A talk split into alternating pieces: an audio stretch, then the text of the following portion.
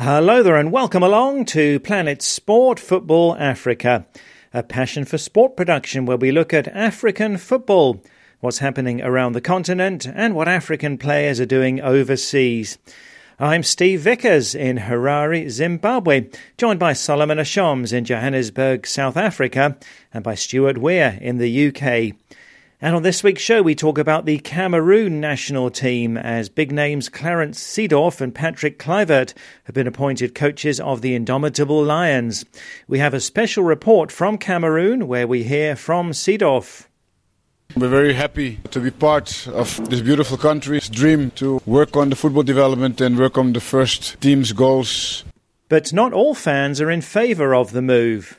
They were great players uh, in Europe, but it doesn't mean being a good player means you are going to be a good coach. Also, lots to talk about in the English Premier League, and we find out about an Africa born manager. Wolves manager Nuno Espirito Santo, which incidentally means Holy Spirit, uh, was born in São e Príncipe. He was a goalkeeper. He played club football in Spain, Portugal, and Russia. That's coming up later.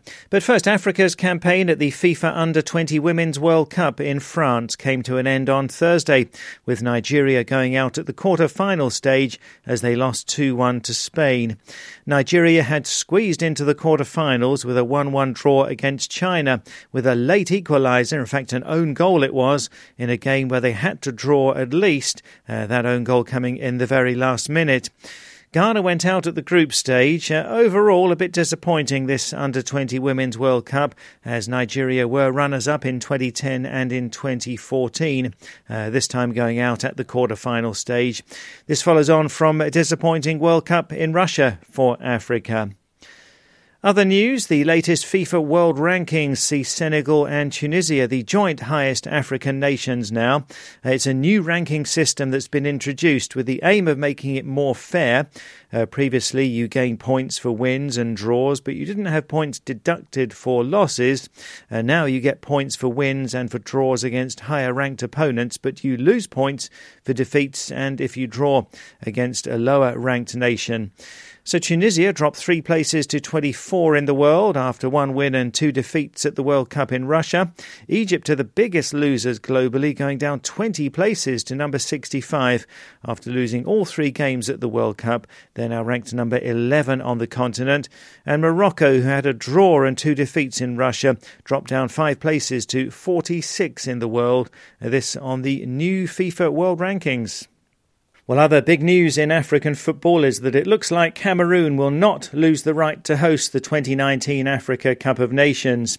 The Confederation of African Football's first vice president, Amaju Pinnick, who's the chairman of the Nations Cup organising committee, was recently in Cameroon for the latest fact finding visit.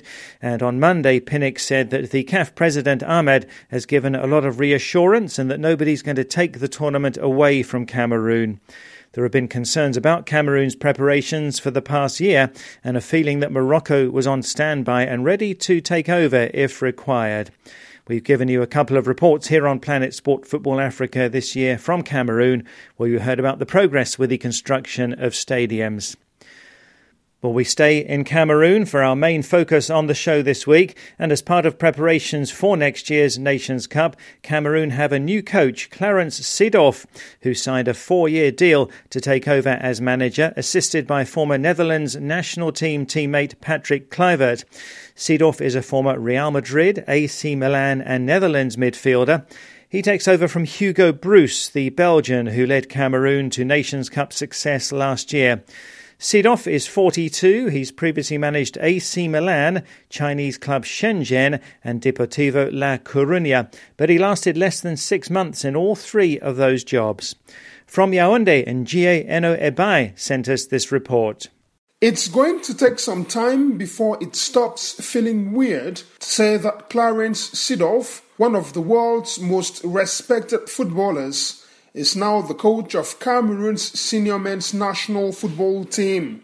The Real of Madrid and AC Milan legend penned a four year deal alongside countryman Patrick Kluivert to take up functions as the Indomitable Lions' new gaffer. Seedorf, will be assisted by Kluivert, himself a prolific goal scorer in his glorious days. After dealing with Cameroon's Football Federation Fecafoot, 42-year-old Seedorf, who will be on his first international coaching job, expressed his desire to start working immediately. We finalized a lot of details because we want to start properly. We're very happy to be part of this beautiful country's dream to work on the football development and work on the first team's goals in the next tournament that we have next year. We are both very honored to be here and to start this journey. From our side, be ready because we're going to start working as of now. The double appointments have left many Cameroonian football fans in a delirium of joy. They have been relishing the opportunity to see Seedorf and Kluivert lead their team to a sixth continental domination at the 2019 AFCON. Prior to the Seedorf deal, Fecafoot had entered negotiations with Sven Goran Eriksson, and Eriksson had flew into the country to finalize his deal until talks stalled. To a group of optimistic fans, the deal is considered exceptional, with some hinting that Seedorf is the perfect match for the indomitable Lions.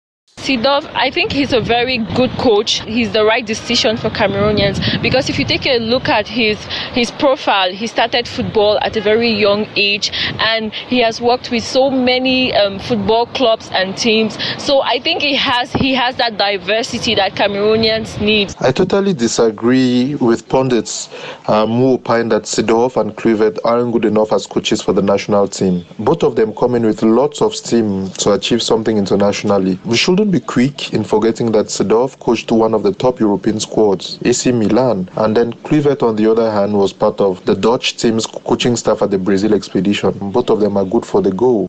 However, not all fans have been very impressed with Seedorf's arrival at the helm of the seven time World Cup participants. Some have castigated the country's ruling football body, Fecafoot, for once again undermining local coaches while a couple have questioned the coaching achievements of Seedorf and Kluivert that could have gotten them the job.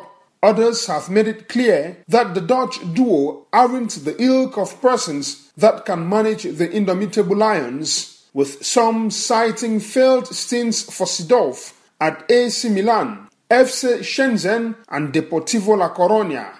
We Cameroonian, we are able to coach our own national team, and we have so many people that they are qualified to coach Cameroon national team. As first, we have somebody like Patrick Mboma. Mboma is able to coach Cameroon national team. Then why? They prefer to go ahead and spend a lot of money. Meanwhile, they know the game that they're playing inside. Look like let Stephen Keshi. He came from nowhere to somewhere, and that is what we need to do. We need to give our people the opportunity. We should not keep on consuming foreign products. The appointment of Clarence Seedorf and Patrick Kluivert as head coaches of the Cameroon national team. Is a big gamble by the Cameroonian FA because their inexperience not only gives them a huge task to be able to build a team that can be competitive at the highest level with the top teams of the world but they also need to mend the relationship between the Cameroonian FA and players like Joel Matip and Alexandre Song, who have been away from the Lions Den for quite a while now. They have never had an experience coaching a national football team. We know Clarence Seedorf has coached most the clubs and he has never won a silverware.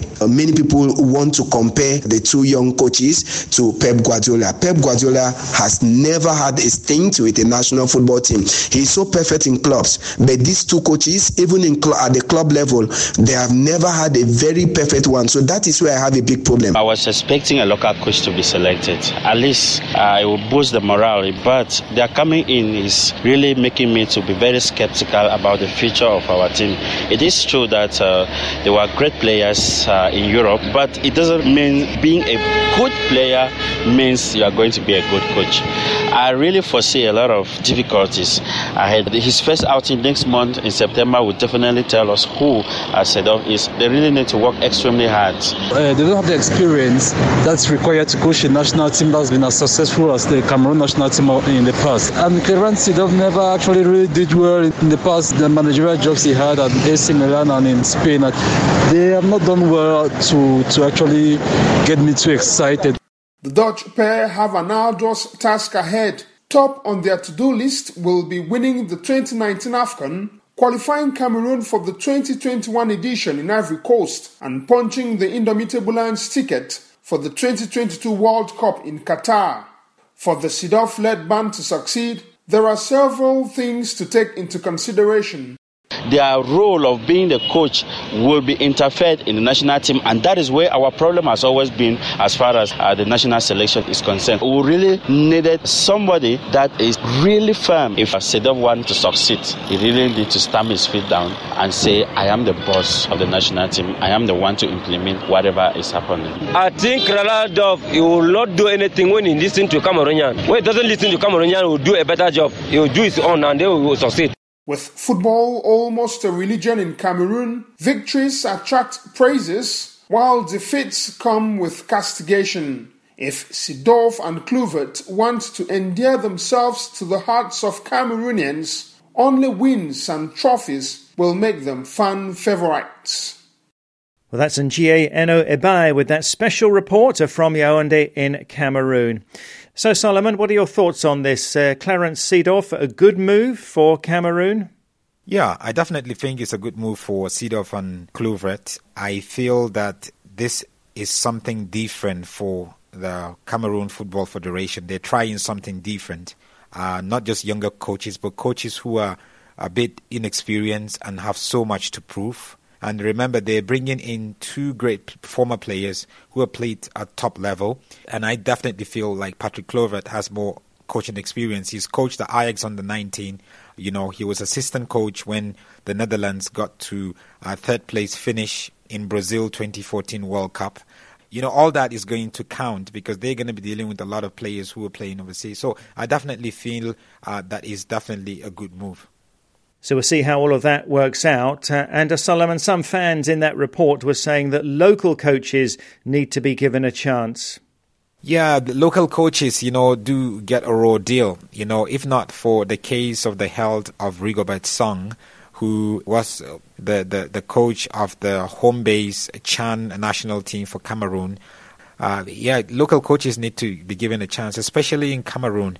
Uh, you know, they produce great players. They played top football uh, played in Europe, played at the World Cup, so much experiences. You would you would have think pe- play people like them, Patrick Mboma, Makanaki, the Biyik brothers, uh, and other ex-internationals would have gotten the opportunity by now but but that's not it. You know, Cameroon, unlike other countries like Nigeria, where we saw former football players getting and local coaches getting opportunities, uh, South Africa, where we saw local coaches getting opportunities, Senegal, where we saw local coaches getting opportunities and going to the World Cup or qualifying their nations to the World Cup. Uh, but but this is different in, in, Cameroon, and I think Cameroon as a country needs to get to that place where do we need to invest now on local coaches just so you know in five years time in three years time we would appoint a local coach that is not just going to be on temporary basis, but a local coach that's going to be there for a long time, and we give him the support to go there. Well, thanks, Solomon. Yeah, that's a big talking point, that. Uh, and that's our question on Facebook and on WhatsApp this week. Should Cameroon have gone for a local coach? It's a high profile appointment, uh, the Dutchman, Clarence Seedorf, but others saying there that it's time for local coaches to be given their chance. So tell us what you think. Uh, did Cameroon make the right decision there with Clarence Seedorf, or should they have gone for a local coach? You can go to our Facebook page, Planet Sport Football Africa or send us a WhatsApp to plus four four seven nine double five two three two seven eight zero. That's plus four four seven nine double five two three two seven eight zero. Well, this is Planet Sport Football Africa, brought to you by Passion for Sport. And you can download our app and listen to the show anytime. To download, go to the Play Store or the Apple iTunes App Store and enter Planet Sport Football Africa. Once you've downloaded, you can listen to the show anytime on the app, and also you can access past programs in our archive.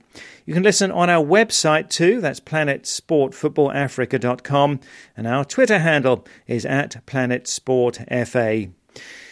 And now we turn to social media. Last Thursday was deadline day in the English Premier League with Everton signing Colombian international Yerry Mina in a big deal. Earlier in the transfer window, Liverpool signed Brazil goalkeeper Alisson from Roma. Chelsea then broke that record fee for a goalkeeper, signing Kepa Arrizabalaga from Atletico Bilbao. several other key transfers too. So last week we asked which you think was the best signing in this window. On Facebook first, Usman, the special one in the Gambia, says, I think Kepa is a good signing for Chelsea, but I'll go for Man United's new midfielder Fred, says Usman. And Moses Al Hakim, also in the Gambia, agrees. Uh, Moses is a Man United fan. On WhatsApp, Noah Zuberu Jr. in Nigeria says Alisson at Liverpool is the best signing. He's a very nice goalkeeper. Alpha Jallo in the Gambia and Henry Wallison in Malawi also agree. Gemo is a Cameroonian living in the United States, and Gemo says, I think Liverpool's signing of Alisson was the best, not just because they needed to upgrade in that position, but also because he's one of the best goalkeepers in the world right now, in my opinion. He's good with the ball at his feet and is a fantastic stopper, says Gemo. And Alisson also gets the nod from Henry Kiakua in Uganda. Liverpool had the problem of goalkeeping before, so signing Alisson is good, says Henry. In Malawi, Francisco Dodoma says, I believe both Alisson and Kepa at Chelsea are good signings, but I think Alisson has more to offer based on his records and how he performed during the World Cup and with Roma in the Champions League. I expect good goalkeeping from him at Liverpool, says Francisco. But Yusufa Silla in the Gambia says to me, Chelsea's new signing Kepa is the best. He's a good goalkeeper, very tall and flexible. And Chelsea fan Richard in Nigeria agrees, as does Lamine Governor Sonko in the Gambia, saying uh, Kepa was the best signing without a doubt. He's young and with only little experience, but he'll be a revelation in the English Premier League this season and for many seasons to come, says Lamine. But Al Haji Saidi Khan in the Gambia sounds a note of caution. Set pieces might be the problem for Kepa at Chelsea, as was the case for De Gea when he started at Man United. This is due to the English way of football, says Al Haji, by playing long balls and set pieces coming at any time, unlike in La Liga where you see more of the beautiful football. But I still tip Kepa among the top signings, along with Jorginho at Chelsea and Everton's Yerry Mina, says Al Haji. We always welcome your voice notes on WhatsApp, and from the Gambia, here's Modu and Njie. Yeah, my point of view is Yerimina. Yerimina is a big player, even uh, the Senegalese side. They know him very, very well, and the England side uh, during the World Cup. They really respect him. Yerimina, Yerimina, I think it's the best side. You know. Yeah, Amina certainly is an exciting signing, and Mohamed Touray, also in the Gambia, agrees, uh, saying the boy is good. He always did well for Colombia at the World Cup. And Jaturu Kalajula Jobate in Libya agrees, saying yes, Mina had a great World Cup. Uh, meanwhile, in the Gambia, and uh, Cherno Jallo says Riyad Mahrez at Man City is the best signing for me in this transfer window. And Mamour Jan, also in the Gambia, agrees. And yes, as we discussed before on the show, it's going to be interesting to see just how much game time Mahrez can get at the Etihad. The 2015 2016 English Premier League Players Player of the Year started in City's opener at Arsenal last weekend, but was replaced by Kevin De Bruyne midway through the second half. And finally, Modu Sinye in the Gambia says Shaqiri is for me the best signing at Liverpool. And Shaqiri had a great World Cup with Switzerland, but is another who may struggle for game time following his transfer from relegated Stoke. He started on the bench in Liverpool's 4 0 season opening win against West Ham, uh, coming on for Sadio Mane with just eight minutes left. Well, thanks so much for all of those comments. Uh, so, the English Premier League transfer window has closed, but uh, leagues elsewhere in Europe and elsewhere around the world are still open to the end of the month. And a notable transfer is former Cameroon captain Samuel Eto'o, who signed for Qatar Sports Club. Eto'o's now 37 and moves from Turkish club Konyaspor by mutual consent. He'll join the likes of Xavi and Wesley Sneijder in the Qatari League. Well, now our European football expert Stuart Weir joins us from the UK. Uh, Stuart, what did you make of this transfer window? Well, Steve, it's actually been quite a short transfer window, with first of all the World Cup dominating everything, and then the Premier League decision to close the window before the season starts. The busiest club has been Brighton, with 16 new players coming in and 20 leaving. Compare that with Tottenham, who have got no new players and only two have left. West Ham, who struggled last year, have 10 new players. And incredibly, Chelsea have 26 players exiting, mainly on loan. I think if you picked one club, you'd have to say that Liverpool have done best. They've only signed four new players, but they're all outstanding players. That's Fabinho from Monaco, Naby Keita from Leipzig, Shaqiri from Stoke City, and Alisson Becker, the former Roma goalkeeper. I suppose if you want to pick out one player who's made the biggest impact, it would be Richarlison, who went from Watford to Everton and scored two goals the first time he played. May not be able to keep that up throughout the season.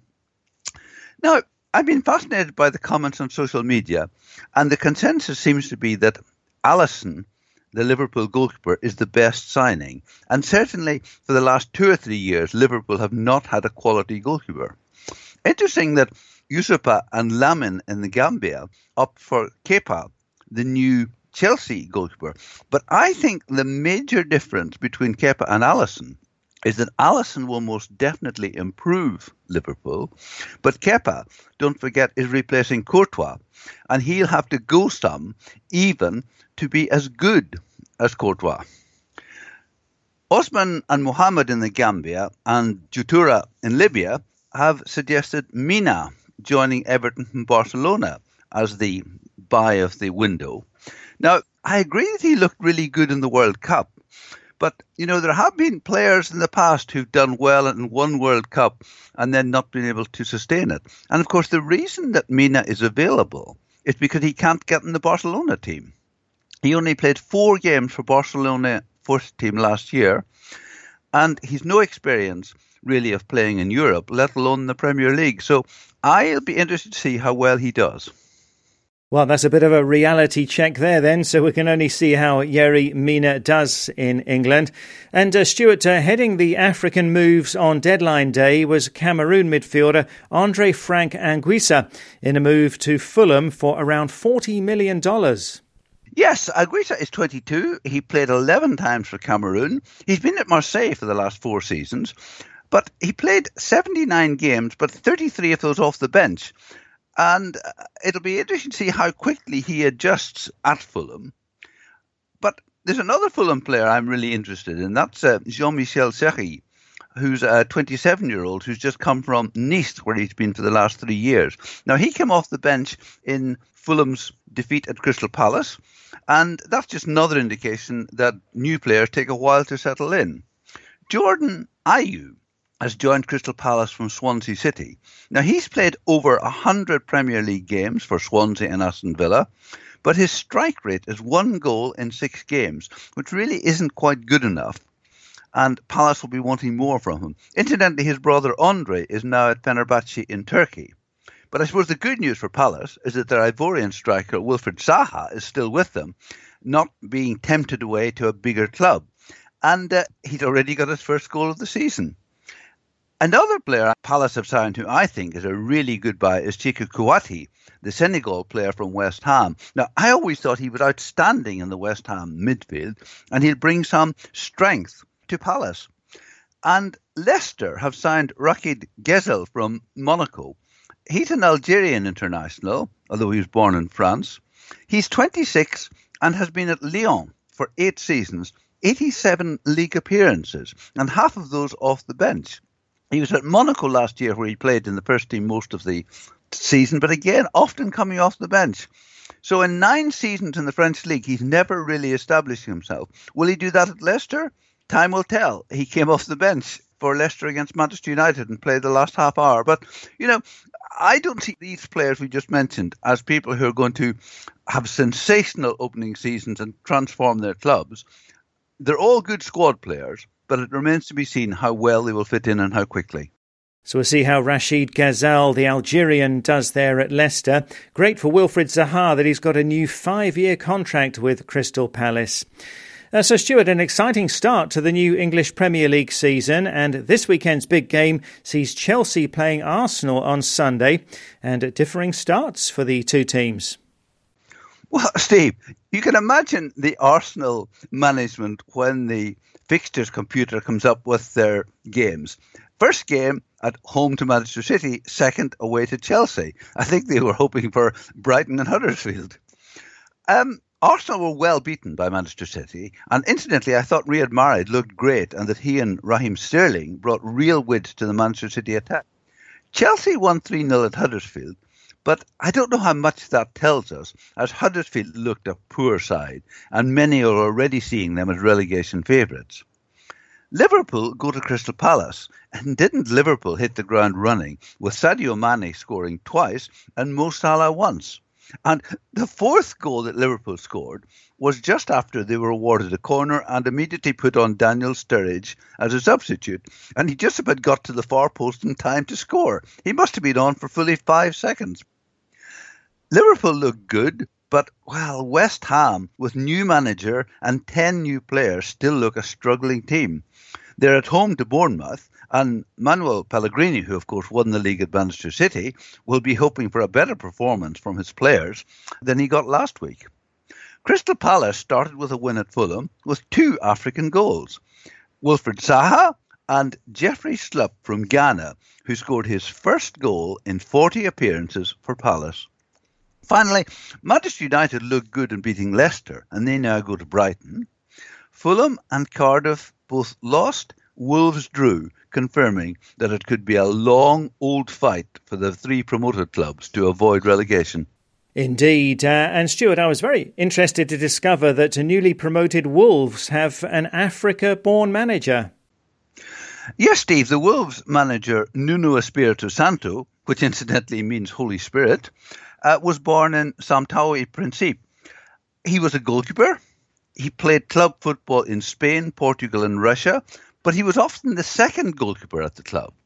He did get selected from the Spanish squad that became European champions in 2008, but he never actually got an appearance for Spain. Now, as a coach, he had one year at Valencia, then one year at Porto, He's now in his second year at Wolves, having led them to promotion in his first season. So he's done pretty well. But he was a strange choice when he was appointed, uh, never having worked in the Premier League or in England, and really with only those two seasons uh, at elite coaching. He has had a busy transfer window with 15 players coming in and 23 leaving. But as we said before, the promoted clubs are under a lot of pressure and whether they survive remains to be seen. Yes, and uh, Wolves put up a determined performance in their 2 2 draw with Everton uh, in their opening game. And uh, Stuart, what else uh, has caught your eye there? Steve, I have a fantastic statistic for you. In the first weekend, which was the club with most English players? Well, it was Cardiff City, whose English players were in the pitch for a combined total of 568 minutes. Compare that with Arsenal, who only had one English player, Ainsley Maitland Niles, and he only lasted 35 minutes. So Cardiff City 568 playing minutes, Arsenal 35. The first goal of the season was scored by a Frenchman against Leicester. That was Paul Pogba for Manchester United. And last season, would you believe, the first goal of the season was scored by Lacazette for Arsenal against Leicester. Apparently, Leicester have asked the Premier League if they can have a game next season against a team with no French players. Brighton lost 2 0 to Watford, and this was the 11th time in their 20 Premier League away games that they've lost 2 0. Burnley drew 0 0 at Southampton, and in their last 100 Premier League games, Burnley have scored 93 goals. So that's less than a goal a game, but yet they finished well up the table last year. Finally, Steve, do you ever wonder what coaches say to a player who's about to go on a substitute? Well, the TV cameras last weekend caught the Huddersfield coaches sending on a sub, and the first coach had several sheets of paper to show him. Then another coach came along with a laptop computer, and then the first one came back with a folder with papers in it. Didn't seem to make any difference as Huddersfield lost 3 0. well, thanks very much, Stuart. So that's it for the show for this week. Chelsea Arsenal on Sunday, the big game of the weekend in the English Premier League. From me, Steve Vickers in Harare, from Solomon Ashoms in South Africa, and from Stuart Weir in the UK, thanks a lot for listening. And Planet Sport Football Africa is a passion for sport production.